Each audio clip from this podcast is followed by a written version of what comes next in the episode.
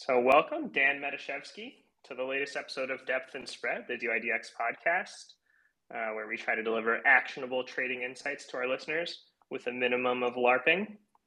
Um, today, we're going to kind of be breaking down CMS's process.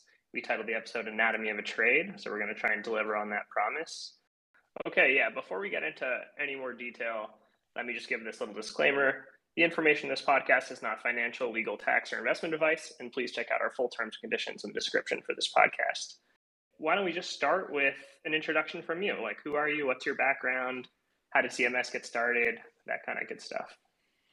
Yeah, God. So, um, I've been doing this for a while now. I um, I kind of like jumped full time into crypto. It was really just Bitcoin. Um, at the back of 2012, early 2013 um, started doing some like very rudimentary sort of what you'd I guess like call market making, but not really. Just like a lot of electronic trading between a couple of the venues that existed, Bitfloor being one of them, Mt. Gox being another one.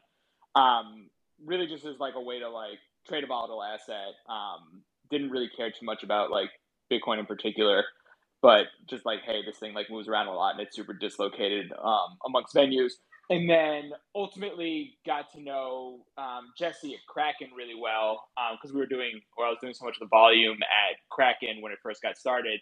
Ended up going to work there for about six months, and then uh, hopped over pretty quick to work for Circle, which was in Boston, um, and worked there for about five years, and then was sort of running market operations for them which was was a couple of different things over time, but it became like a full fledged sort of like risk taking desk in the back, sort of two or three years of it, um, and a lot of OTC liquidity providing.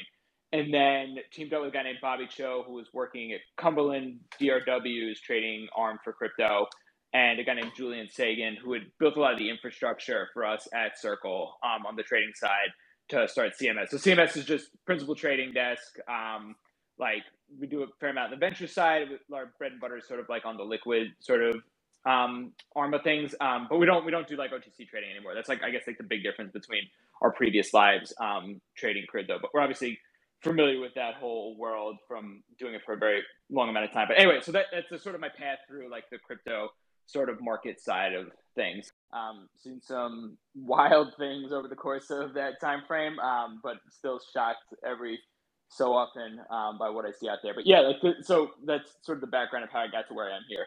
So yeah, you mentioned like you guys do some venture, but your bread and butter is liquid stuff. Can you give like me a rough sense of what's the breakdown between like venture and liquid? And within the liquid bucket, I'm also interested in like what's the discretionary and systematic breakdown? Yeah, so actually, to be honest, like our venture book is actually probably larger now than our liquid on like a notional basis.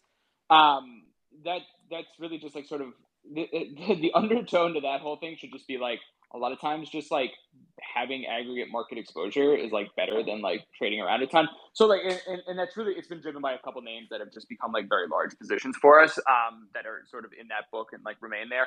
So in, in terms of like an AUM, like split is probably like, I, I don't know, like 55, 60, 40 on like the venture side, but like our, our sort of resourcing is concentrated on the liquid side and the liquid side obviously feeds the sort of venture side, right? Like it, our, our venture deals are financed effectively through like our sort of open market trading that we do. So like they, they like it's a little disingenuous to be like oh like one outperform the other i think a little bit just because like one feeds the other. And then like taxes obviously have to come out of the liquid side. So like that that, that affects that balancing a lot. But yeah that that or definitely like we got started in sort of the liquid otc side. So like in 2017 that was like a very very big market um, mostly because the exchanges like weren't letting people on. So like it was a it was a big portion of like all flow that was happening out there. Um, but yeah, like that, that that breakdown is like very telling. I think of like sort of probably indicative like a lot of people don't necessarily need to be trading as much as they think they do. Yeah, yeah. Well, I mean, obviously, there's like a timing aspect to that where like having a bunch totally. of data has been good, but in principle, might always be good. Um, okay, so that so that's good. That's clear. It's like 50-50 by AUM, but the time spend is a little bit more tilted towards the liquid. And within the liquid, are you guys like discretionary, systematic? Like what's the breakdown there? It's a mix. Um, so CMS is about 17 people now. So we, we, we do a number of different like avenues. We do a lot of systematic stuff in DeFi, um, and definitely like on the sort of the more like active portions of that versus like just like farming. Like if there's like a pool that's got to like sort of get like arb against like sort of like a liquid screen, like we, we do activity sort of there. That's the the most systematic sort of trading that we do. Um, and then a lot of it is like discretionary risk taking, really on the other side. And, and, then there's sort of like what you would consider like pure arbitrage related stuff, whether that's like trading basis, um, whether that's like sort of like farming related stuff, though that's not like risk free, but that's like another sort of like slug of like what we're doing at any given time. Okay. That's interesting. I at some point I do want to drill into the characterization of like basis trades as pure arbitrage, uh, but I think that's like a little bit down the line for my plan for what we'll talk about. So, okay, great. So it's nice to have you guys on actually because so far a lot of the conversations we've been having are you know purely systematic, like sort of HFT or HFT adjacent players. So it's nice to talk to like a discretionary risk taker. I feel like you can uh, have a kind of different tenor of conversation. Uh, and in in my background, I've done a little bit of both. I did. Um, I guess I should introduce myself. So my name is Ivo. Um, I'm head of research here at DYDX. Uh, I have a background in trading. I worked at an equity startup place. I made markets in crypto a little bit. And then uh, most recently, I was a discretionary trader at D. Shaw on the fixed income desk, where we certainly were involved in some things that felt like basis trades. Um, so I guess I want to kind of get into the meat of the of the podcast, which I, I'm hoping is going to be basically like drilling into the liquid side, drilling into the discretionary side of the liquid side, and kind of going through like top to bottom, what does it feel like to, you know, put on a trade at CMS? So starting with the kind of very first part, which is like how do you kind of generate the idea for a trade, which we can call the thesis maybe, like what are some common sources of theses for you guys? You know, are, are there patterns among the things that you look at in the market that help you generate theses? Maybe who on your team is coming up with the theses like kind of what, what comes to mind when you think of like the median trade like generation process at cms yeah so i'll say this it's it's very it's very like uniform in that um well uniform is probably the wrong word but it's very like flat org structure in the sense of like anybody can pitch anything at any time and like should if they think there's like a reason that like for whatever they think like there's edge in sort of like a trade. So if there's there's really not like a hierarchical thing of like all right you pitch it and then it like rolls up and then somebody like looks at it like it's very like ad hoc and like on the fly of like hey this happened or like this news is happening and we should like put sort of put this trade on. Um but so there's like news related things of like why you may or may not think something should move. Um but like in really the bulk of it is like the sort of these like lag lead type relationships where like some part of the market will move for whatever reason right? Like let's say there's like the ETH. Here's a good example. Like a couple weeks ago, right? Like the ETH merge trade sort of comes out because they put like a firm timeline on it. You see risk get bid in it, and you're like, all right, like we're gonna participate this and like go through it. But then the second order sort of effect of like what we like to think about is like, all right, like where what's likely to like have like a sympathetic move on this? And I think like a lot of people caught this move right. We didn't do this trade, but like I think would be like, all right, well, there's this whole idea that like hash rate's got to get like go somewhere and like ETH Classic has been like always like the meme of like where like sort of this flow will go. So like you buy ETH Classic off it. We, we, we didn't do that exact one, but that would be an example of like, all right, like we we want to own this thing against like the board like the board of risk and like we, we tend to pair these things right? So like we don't sell a single name against it. We'll like try to like sell broad baskets of exposure against it if we like don't want to just take like outright market exposure. If we do want to just take like outright market exposure that's like a whole different thing. And like that that fits more into like whatever our global risk is at any given point. Like how much how many deltas are we like running? Um, and like when I say deltas, like we keep all of our risk in Bitcoin terms, which I don't I don't know if a lot of people do anymore. This is like definitely much more of a common thing years ago when we do this. So we we we strike everything to a beta to Bitcoin, and then we keep things in Bitcoin terms. Um, and we'll like sell either like other things against it, or just like Bitcoin and ETH in some like function of it against it um, to like sort of put that on. So you'd be like in this example, you'd be like, all right, we're gonna buy ETC and we're gonna like sell. I don't know, BTC ETH sold near AVAX, like in uh, weighting against it in beta terms of Bitcoin, and then like that'll sort of be like the trade.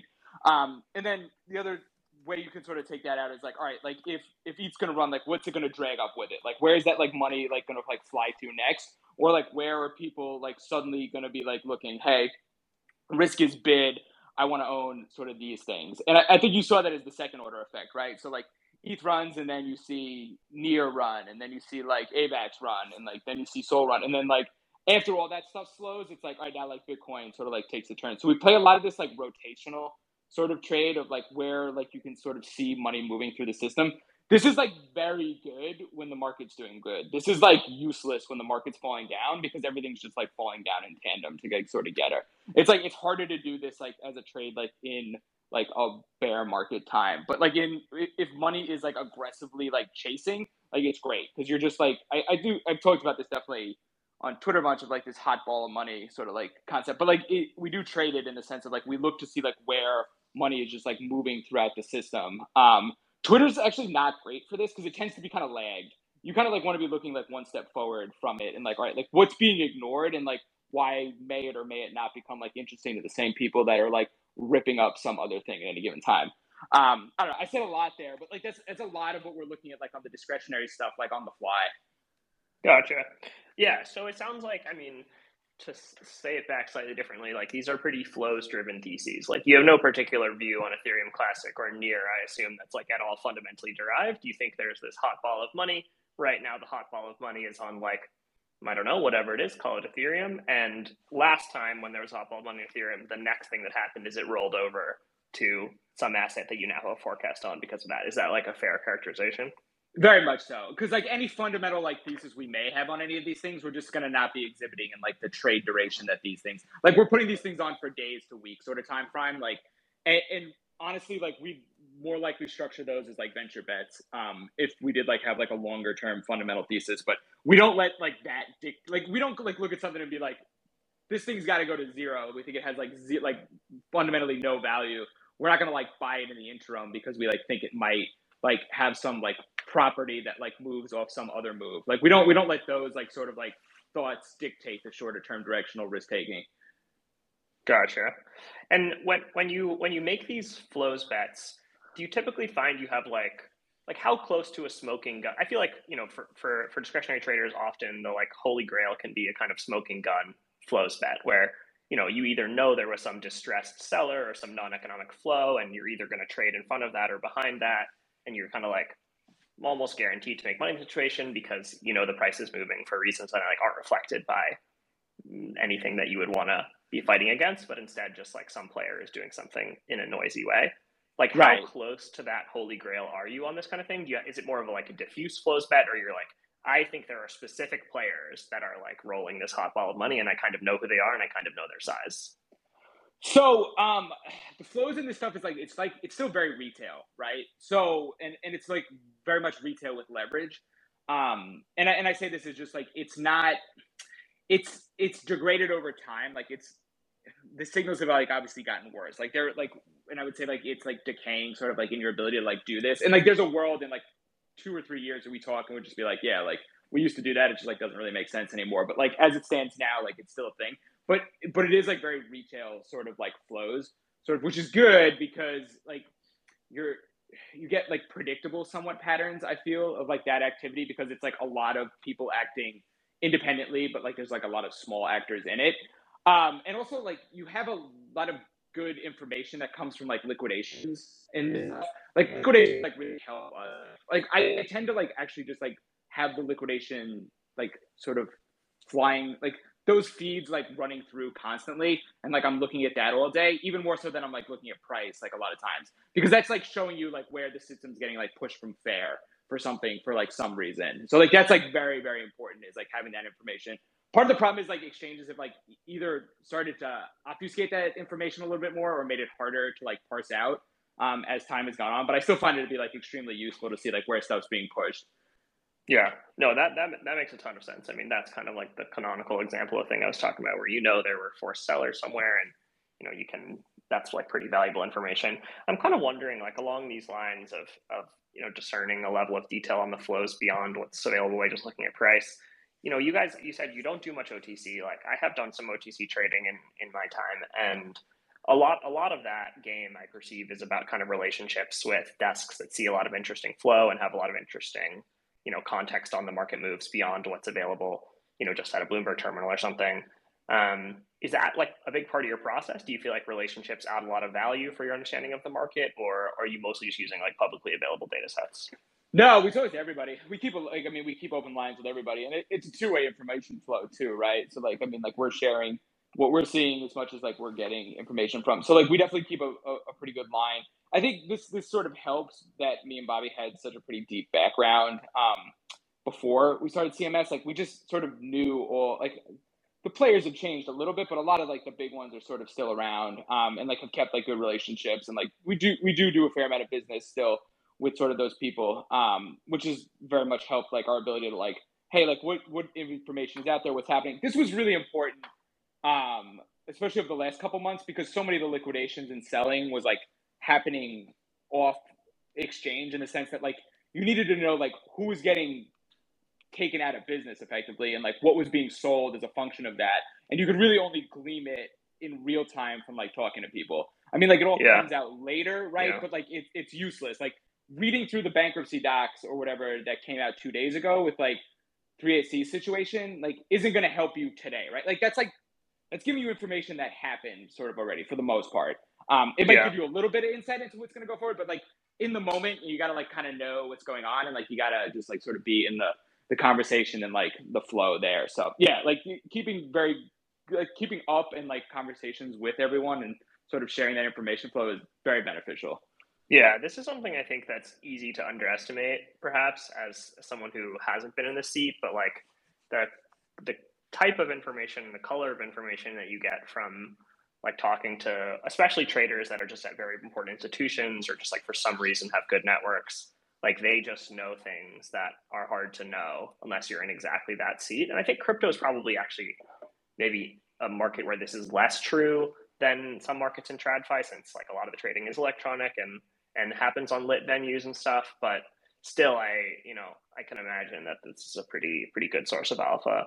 So I wanted to talk kind of about a specific part of the thesis generation process, which is like how do you how do you assess your confidence in these theses, or how do you like validate the thesis once you have it. So you so you have this hot ball of money coming back to this like kind of case study, and and sure, I believe you. Like this is probably a real effect, but like how how do how do how confident are you? And and I'm leading towards kind of like how are you going to size this trade, which we'll talk about in detail afterwards. But like how do you start to like put numbers to that?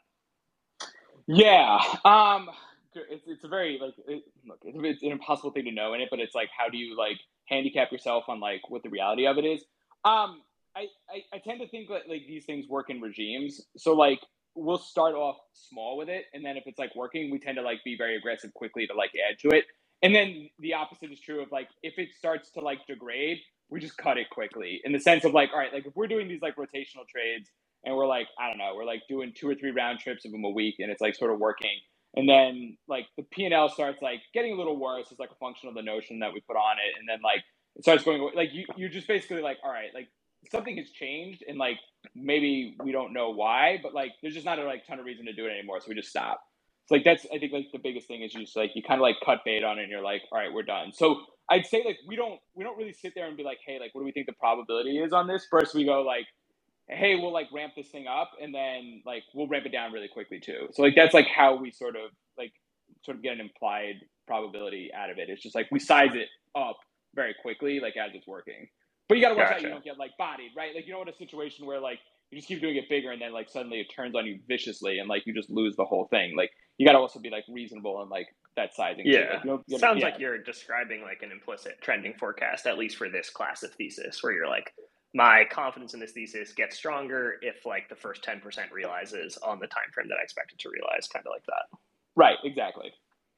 Yeah, that's reasonable. And I'm sure for other theses, you might have you know some different thesis where like maybe you even have a mean reverting um, kind of framework but but in this one in particular i definitely buy that it's going to be kind of like a trending effect so that makes sense to me so yeah let's talk about sizing like holistically so we have some notion of like i guess how you calibrate your confidence on the trade or, or at least in one specific example but there's also kind of then a universal questions around like portfolio construction. So you said a thing that I think I'll say back and make sure I'm understanding is basically, you know, one North Star for your market neutral status is like your beta to BTC, which um, like I think that's you're kind of using it as the stand-in for like the first principal component or like just crypto beta in general. Yeah. Uh, I, yeah. I say like we we've toyed with the idea of changing that a lot in the last like six months. Um, mostly like because it, it feels like and this is like me not being like super super like quantitative at all but like it, it feels as like bitcoin trades differently than the rest of the asset class more so in like the trailing like 12 months than it ever did sort of in like my lifetime of like trading it um but like yeah it was it was always it was how we always did the risk it like circle back in the day um and it's like sort of how we just like adopted it here is like that like we did just like, kept risk in units of bitcoin and like that was what we would target obviously you have notional like caps on everything too like you can't like get yourself get to a point where you're going to get taken out because like the Bitcoin betas get so low and you end up getting super levered without realizing it. So like we like watch that as well.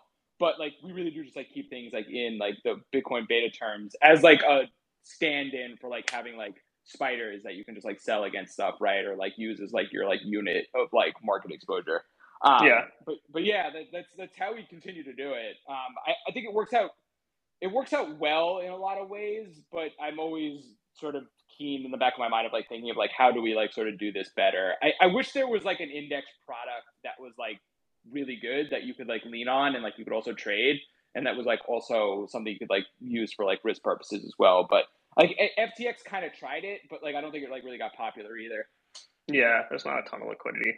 But do you manage other risk factors besides like the first principal component, leaving aside the conversation of like if Bitcoin or or some basket of crypto delta would be the right thing? Like I could also imagine you being worried, like, oh, I'm I'm neutral to crypto delta, but I'm like very overweight altcoins relative to like the core or something like that. Do you guys have like a PC process for that, or is that mostly like a secondary concern?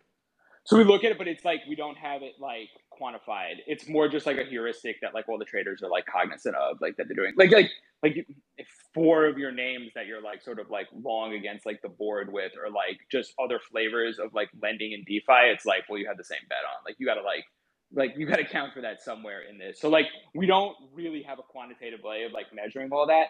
Um, or we, we could, we just like don't. We just like are very much like constantly looking at like, right what is like the basket of like all of our names look like, and like what are the like effects that they all have on each other. It, but it's it's very much like up to the traders to like decide what they like want to do with that. First, like we like have rules hard coded in place for those effects.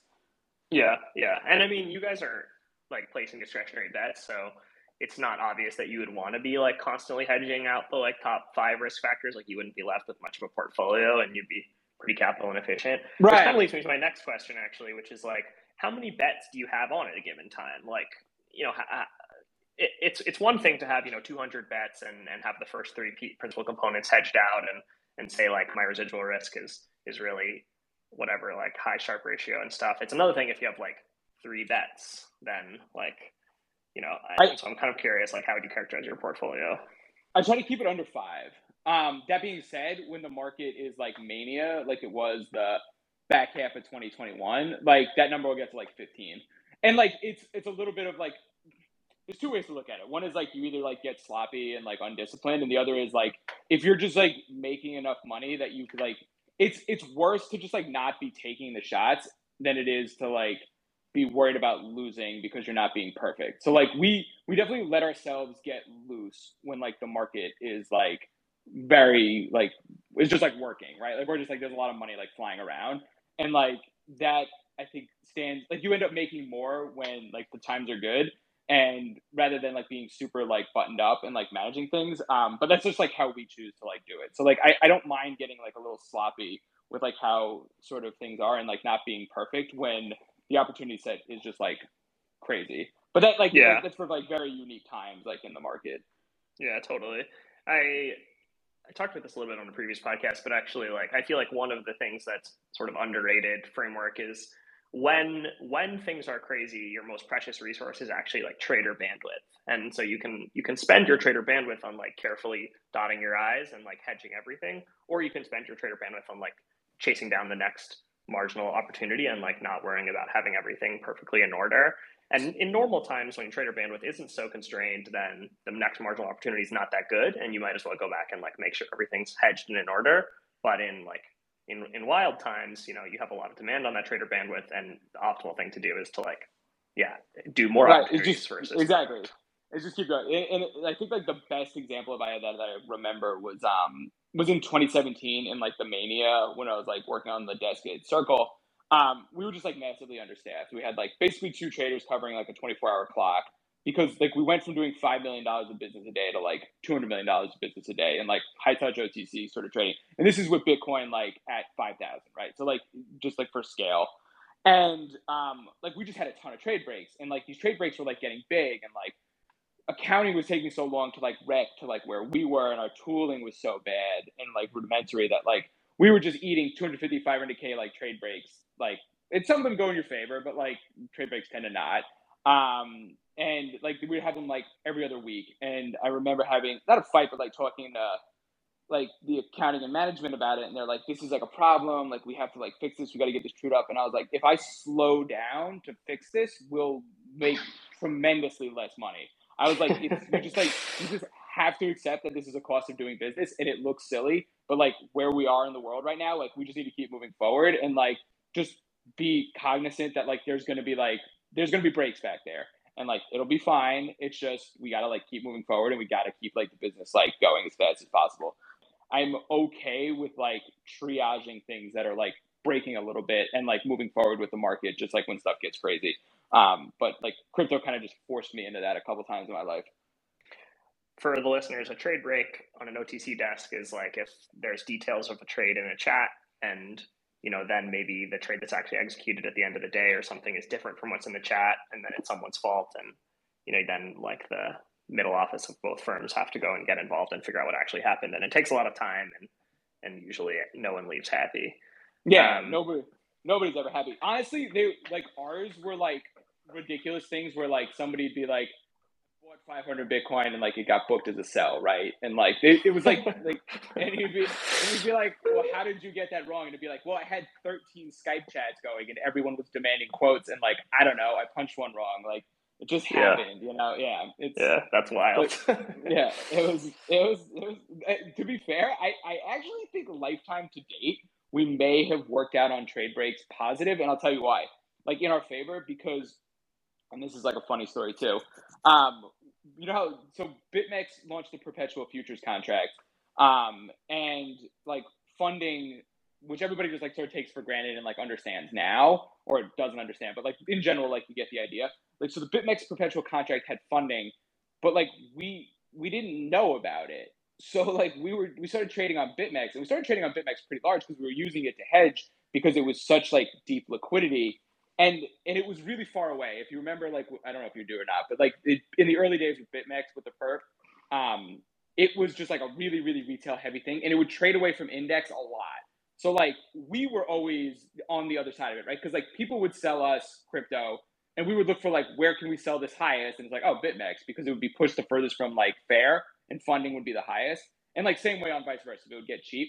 So we were always like net collectors of funding. And like probably four months into doing this, like accounting was like, hey, like your reconciliation for BitMEX doesn't make any sense. There's like all this money in this account that like shouldn't be here. And I was like, what do you mean? And like, we like wrecked the trades. And I was like, the trades are all in the database. Like everything that we think is there is right. And like, but the but the balances didn't add up. And we are like, this is like where we discovered funding. Like this is how we like figured out that like, wow. oh, like there's been like we've been collecting like and and for like an idea of like how crazy was that, like there was a single weekend where we collected like 35 Bitcoin in funding. Like just like outrageous, like on a day. So like on a Saturday, yeah. like on three yeah. periods so we just had a ton of this extra Bitcoin at the end of it, um, which like undid all the other trade breaks we had had historically, but like just a, a complete random bull market sort of story. Yeah, it's great to be on the other side of that of the flows because you have the OTC desk and then you're just collecting funding on the perpetual venue. And yeah. you don't even know. It's like a Christmas surprise when you find out. That's awesome. Well, well, because when a accounting comes to you and they're like, "Hey, this is like way off," I'm like, "All right, well, is it way off good or is it way off bad? Right? Yeah. And they're like, it's never way off good, but I guess it's it never. it's never. And they're like, you have way too much Bitcoin. I was like, oh, well, like I'm not super worried about it, but we got to figure it out. So yeah, yeah, yeah, I don't know stuff like that. So, uh, kind of on the subject of this, like the next phase of the trade life cycle is like, you know what you want to do, you know how big you want to be. Now you actually have to go put it on. Um, so like what what are the like top of mind considerations for execution for you guys i mean i know obviously like the hand-to-hand combat of otc execution is probably a little bit more interesting than if you're doing purely electronic trading but like are is execution like a big part of your mind share or not not as much it is like it matters um I, I think also funding is like really important right so like in, in particular, you want to be like, all right, like, am I going to get paid to put this trade on? Right? Like, it, like, what does the funding at, like market look like? Do I want to do it in spot? Do I want to do it in derivs?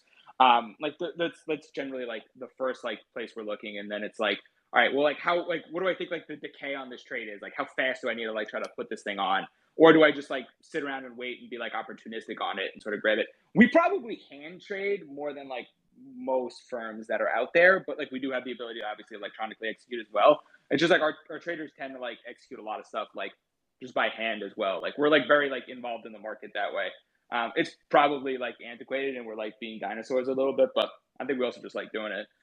And by hand trade, you mean you like open up the exchange UI and press like TWAP and, and put in like a thousand lots or whatever. Or like we'll like sit there and actually just like punch all the trades. Yeah, either or as opposed to doing TWAP, like literally just do like five lots, five lots. Five yeah, lots. or just like place them in the order book as we want them, or like lift them like as like if the market takes a little right. bigger and you're trying to buy, like grab some, like vice versa. Yeah. So we, we have gotcha. like a lot of discretionary execution with the individual traders.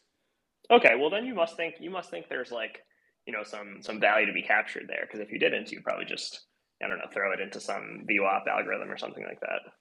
Yeah, I think we do. I think like there's there's alpha in, in, there still for crypto. That won't be forever, but I think like there's yeah. like some like execution that can be like and there's there's things that can be captured by like having like the trader like physically like sitting there doing it. Um it depends on the asset too. Like a lot like Bitcoin and ETH not so much, but like the longer tail stuff for sure. Yeah. And so in my experience as a discretionary trader, like a lot of the relationships that you're able to build are because you can send people flow. Um, it it sounds like maybe that's that's less part of it. Like if you're trading on big lit venues, obviously this isn't a consideration. So so how do you maintain those relationships? Like how do you make sure you're the first call if something interesting happens? If it, are you sending flow like sort of preferentially or not really? I mean there is some, but like I mean more. I think it's that we're also like sharing information, right? Like I think it's very very much like two way flow of like how you're seeing color in the market. So I think that's like the more important aspect. Gotcha, gotcha. Yeah, as opposed like, to the kind of like typical dealer client relationship where it's pretty much one Yeah, way. I mean, like our our balance sheet just isn't enough for us to be like commanding sort of like that relationship where we just like we expect information to come to us because like we'll trade with you sort of thing. Like I, I just like we don't sit there in the ecosystem. Yeah, yeah. Yeah, that makes sense. Um, okay, so once once you're done executing and you have the trade on, you know now now you have this thing. Um, how do you guys think about monitoring trades once they're in the book? I mean, I think you were saying your your average holding period's maybe not that long, like two to three weeks or something. So this isn't maybe a huge part of the process, but like, you know, wh- what does it feel like to to have the trade on and be looking at, you know, what are you looking at basically? Yeah. So to be honest, like a lot of the natural like evolution of like a trade sort of like coming off and like sort of like being realized is if some other trade is coming up, right? So a lot of this like just looks at like, hey, like and I'm using completely random examples of like names here, like you're long AVAX and like I don't know, call it just like short a couple like altcoin futures sort of against it, but like suddenly you think the Solana like is gonna like catch up with that. So like a lot of it will just be like you're buying Solana, and then you're like, all right, well, does that initial position like what's your like thesis in? Is like is this kind of played out, or is it like not working? Just like selling that against it as like your risk, right? So like a lot of positions just get like sort of like swapped out with other positions a lot of times. So a lot of it is just like the natural, or or I mean, or they realize bigly, and you're like, all right, like this like hit, like this is like coming off, and then you're like unwinding the whole thing. But a lot of it really is just like sort of these like swapping of like names with other names like as like time goes on. Gotcha. Gotcha. Yeah how big a part is the like p&l of the trade? When obviously when you're watching it you you know the kind of thing you're coming back to is your north star is like has my thesis happened? Or or really i guess it's like do i expect my thesis still to happen? And that's either because maybe your thesis has expanded or your thesis has realized or whatever the case may be but you know the kind of thing driving the position should be how much of my thesis do i still think is in play so you're kind of saying like one thing you use to assess that is like obviously what's the PL in the trade yet? Like has the thing actually moved as I expected it to move? But another piece is kind of like is my thesis kind of shifting to another name? Like maybe I was long AVAX because there was this hot ball of money idea, but now actually like maybe my trade hasn't really done anything, but this thesis is actually shifting over to another name and this sort of like the natural process of exiting the AVAX position and buying whatever the other thing is. Yeah, exactly. There, there, I, would say that is probably more likely than not the reason that sort of a trade unwinds is that something else takes its place. Gotcha. Yeah, it's interesting. So, how much do you fiddle with your positions? Like, you know, let's say, you know, not much happens. Maybe maybe you expect the price to move one way. Let's say ten percent over two week horizon, and and you know you're you're one week in and, and not much has happened. Like, are you are you worried? Are you happy to sit there? Um, what's kind of like, yeah, how much do you fiddle? Not a lot. In the fiddling is a function of like market volume as it is like time, if that makes sense, right? Like, so it's like one of these things where if there's a ton of stuff happening in the market and like everything's like moving and like it seems like everything's going a million miles a minute, and, like tons of volumes moving through, and your thesis isn't like working out, then like that matters more than if the market's just like doing nothing and sits there for a week and your thesis isn't playing out, right? Because like one of them is sort of like saying like hey, like market participants are paying attention and doing things, and like they're not doing the things that you think. So you're like more likely to be right wrong than like nothing's happening anywhere. So like, why would you expect any thesis to like be playing? So I, yeah. It, it's like one of these things where it's like it's it's it is a function of time, but it's also a function of like the aggregate market like doing anything at all. Yeah, yeah, yeah. That's interesting. I mean, I think in some of the conversations we've had on this show in the past, we've kind of talked about some notion of like volume time where like volume and time are the same kind of measured with the same unit and like information like information about the price is is comes through volume not through time um, and and that kind of has some nice properties when you're thinking about I don't know some kind of like more mic- market microstructure topic. So it's interesting to hear you basically saying I think the same thing here, which is like even if you're zooming out to the time scale of weeks, like the sort of like volume that's happened matters more than the time that's happened. Like that's the real thing to pay attention to at least. Yeah, very much so. Yeah, that's cool. Um, okay, so one thing that kind of comes up when I think about the challenge of assessing, like if your thesis is realized, is there'll be like maybe some other things happening in the market at the same time. So like let's say you're long some asset for for some kind of specific reason, you have a view on some flow, uh, and, and the asset, let's say, goes up, but you know it could have gone up for many reasons. It could have gone up because your thesis realized, or it could have gone up because there's some like extenuating factor. Like how often do you find yourself unsure if like a price movement is because your thesis realized or there's like something that you weren't aware of and you should actually stay in the position even though you already have kind of like realized all of the P&L that you thought you were going to get from your original thesis. Does that actually happen or is it am I kind of making this up? No, you're not. I mean, like you never know, right? So there's always like the hesitation of doubt of like this thing did what happened because I thought it did. Um, I'd say this like it you end up with the same conclusion of what to do though, right? Because like if it's moving for a reason that you don't understand versus like the reason you thought it should, like the the bigger thing is like, well, it's moving for a reason I don't understand, so I should probably cut this anyway because like I don't know what's going on. Versus like it hit what I was gonna do because I thought it was, so I'm gonna like exit it anyway because this is like sort of the end of it. So you end up doing the same thing, but yeah, it's constant. You never have any idea really of like why sort of things happen and whether or not you were right versus just like lucky. So is execution on the way out in any way different from execution on the way in, or do you think of it just like very similarly? Very similarly. Like yeah. pretty much the same. Yeah. Unless there's like look, unless there's like a sudden urgency because something just gets pushed so far from fair and and like I say fair, like loosely here, but like it gets whatever you think it should be. Yeah. Yeah, right. Like if you're like, I bought this thing at 20, think it should go to 25, and it just like went to 30, and I don't know what's going on. You're like, yeah, I'm gonna get out of that real quick. But like other than that, like you're thinking about the execution out the door the same way you as in the door for the most part. Yeah, yeah, that makes sense. So moving on to kind of like the final stage in the trades life cycle, like after all is said and done, you've exited, you are faced with the question of like how do we evaluate if this was a good trade or not? Because I think an extremely common outcome is like you had an idea, you put it on, you lost money, and you took it off, and now you're like, was it a bad trade or was it actually a good trade where I like got unlucky or there was some extenuating circumstance? Um, I'm kind of curious about like what do you look back on a trade about other than the P&L? Because like P&L is just a number. You know, you can look at it. It has some information certainly, but it's not the full story. Like, are, in your mind, are there kind of historical examples of trades where you lost a lot of money, but you actually, when you look back, you're like, that was a good trade, and like I would do that trade again. Oh, there's definitely tons of things where I like would definitely have like gotten to the same conclusion and done the same thing, like even if it pushed it now. I, I think the bigger thing I look back on is like, was there someplace else I should have been focused? And like, was this like a good use of like my resources like time? Right? Like, it, like it, I think this is like very important in like the bull markets with crypto. Um, because like things happen so fast and like so aggressively often at times that like look even if you were right like maybe that was like a really poor use of like resources of like where you should have been like looking at any given time and i know we, we like sort of have been like talking about basis like earlier and like we, we do and like used to like much larger like do like a lot of like rolling futures. Um and i remember just like in sort of when, when the market was picking up being like look like this is good and like this makes sense and like this is great but like we're missing like where the action is right? Like this is like not a good use of time. And like maybe the thesis is right and like maybe we shouldn't like leave our wheelhouse of like where we sort of like know we have edge and like sort of like where like things are working. But like you you have to like look at like the broader market and be like is this really where i should be like focusing my attention. I think like that's the big thing you should be looking when you go backwards and stuff um yeah. like what what else was going on and like where did i miss? Like what where should i have been?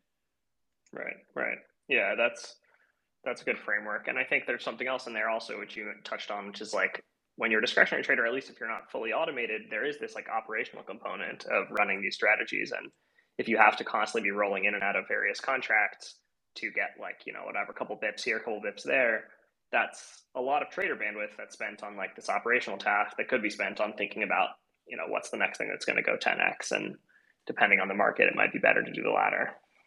And crypto, crypto is just so approachable, right? Like pretty much not all, but like a, the lion's share of the information is available to everybody at all times. And like you, you're constrained by your resources to like read in all that information and consume it. So like, you really have to like look back at things and being like, hey, if I just like did nothing and just like kept looking at like the field, like was that like better maybe? Um, I don't know. I, I, I think that like when I look back at like periods like where we did well, like I always end up still looking like, hey, like where where was things even like more interesting? And like was I just like catching like beta to like the aggregate sort of market moving in some direction and like had a trade that was good in it, but like that really wasn't like where the action was. Yeah. Yeah. It, it's it's curious. Yeah. So you, you say crypto is kind of approachable, and, and I broadly agree. But I'm curious, like from this conversation we've had, assuming that you think it's like a decent reflection of your process, like where would you think that you know the average listener what of these things that we've discussed would you think they could improve the most on? Like, what, what, what, when you say approachable, like, I sort of believe you, but I also kind of think like most people lose money empirically and like all these leverage products help people blow out really fast. And I mostly think it's actually kind of like a hostile market. Uh, no, I agree. As opposed to like, as no, opposed no, to like I, just going and buying stocks or something. No, I think that's true. Um, I, I think I, I, think that's like actually like very true, specifically on like the re- like the leverage side. It's like a, it's a very punishing business um, uh, for most market participants um, because of the volatility and plus like just sort of the weirder risks you have um, that you don't have in like traditional where like assets can be stolen, like exchanges can go down, counterparties can just like disappear. I mean, they can happen in TradFi, but not in the same like level that it happens here. Um, I, I guess I meant it approachable in the sense that like I don't know if you look at like all the like really big wealth generating events that have happened in like the crypto market over like the last five years, which is a lot of like the history. They they were sort of available to everybody um, along like the life cycle of them, right? Like anybody could have like bought ETH at the ICO. Like anybody could have like bought Bitcoin at the beginning, but like obviously that was a timing thing. So that's probably even like a worse example. But even some of like the biggest like performers of the last sort of two year like cycle, like they were all bargain free to be picked up and like sort of purchase like things there. And these these obviously are like longer bets that you would have had to take and just like take a more market exposure. But um, I don't know. I like that. Th- those trades were available to everybody. Is like the biggest thing I got. Like I come back to on all this stuff. Like there wasn't anything special. There wasn't some like carve out of access like you needed. It's like everyone was able to appreciate and like take those trades when they came up. Yeah, yeah, no, you're definitely right about that. That is a kind of like the egalitarian promise of crypto, and I think it's it's largely true.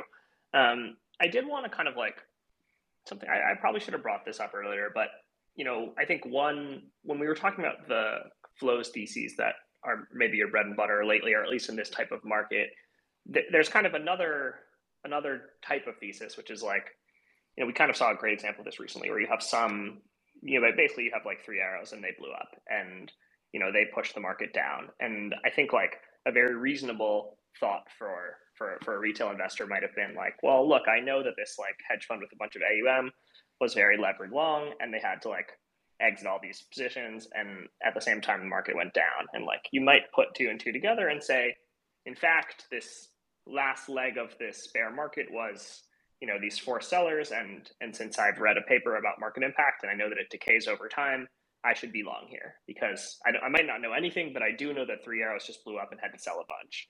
Like how would you assess that thought process from the retail investor? And like is that reasonable? Is that a good trade for them to put on? Like how would you improve that thought process I, I mean, I'd improve the thought process because you have to think of the second and third order effects of that in the sense that, like, all right, three arrows blowing up blows up who else? And, like, this one in particular, there was just like I mean, like the contagion thing was a little bit of a meme at the end, like with Twitter, but like there was like knock on effects, especially in the beginning, right? So like you you you had this was like a real problem where like you didn't have great visibility into it just as like a regular sort of retail participant, but you have to think of like an event happens in the market and you'd be like, oh well, this should happen after. But what's more important is like what what is that gonna like kick off in the short term that like could push things even further from like their fair, right? Like why like in this case like three arrows like caused other people to get liquidated after, right? Like they knocked on yeah. a lot of additional selling after it. So like and, and yeah, like after the end of all that, like obviously it seemed like we like bounced off and like we're, we're still sort of living through this. So it's like not easy to say like that's hundred percent would have like worked. But like like that that thesis was right. It was just like not straight intuitive of like the timing on it.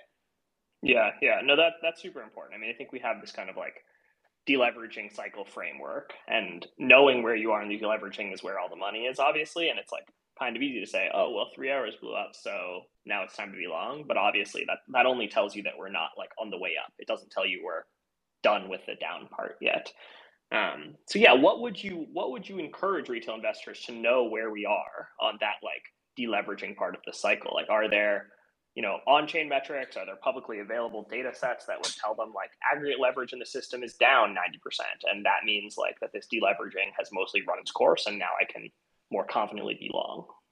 Yeah, I mean, like I think you can look at like the OI and like the funding as like one proxy for it. Like there was like a lot of on-chain activity with Celsius in particular that you could like look at. So like that's useful. But like reality is like price, right?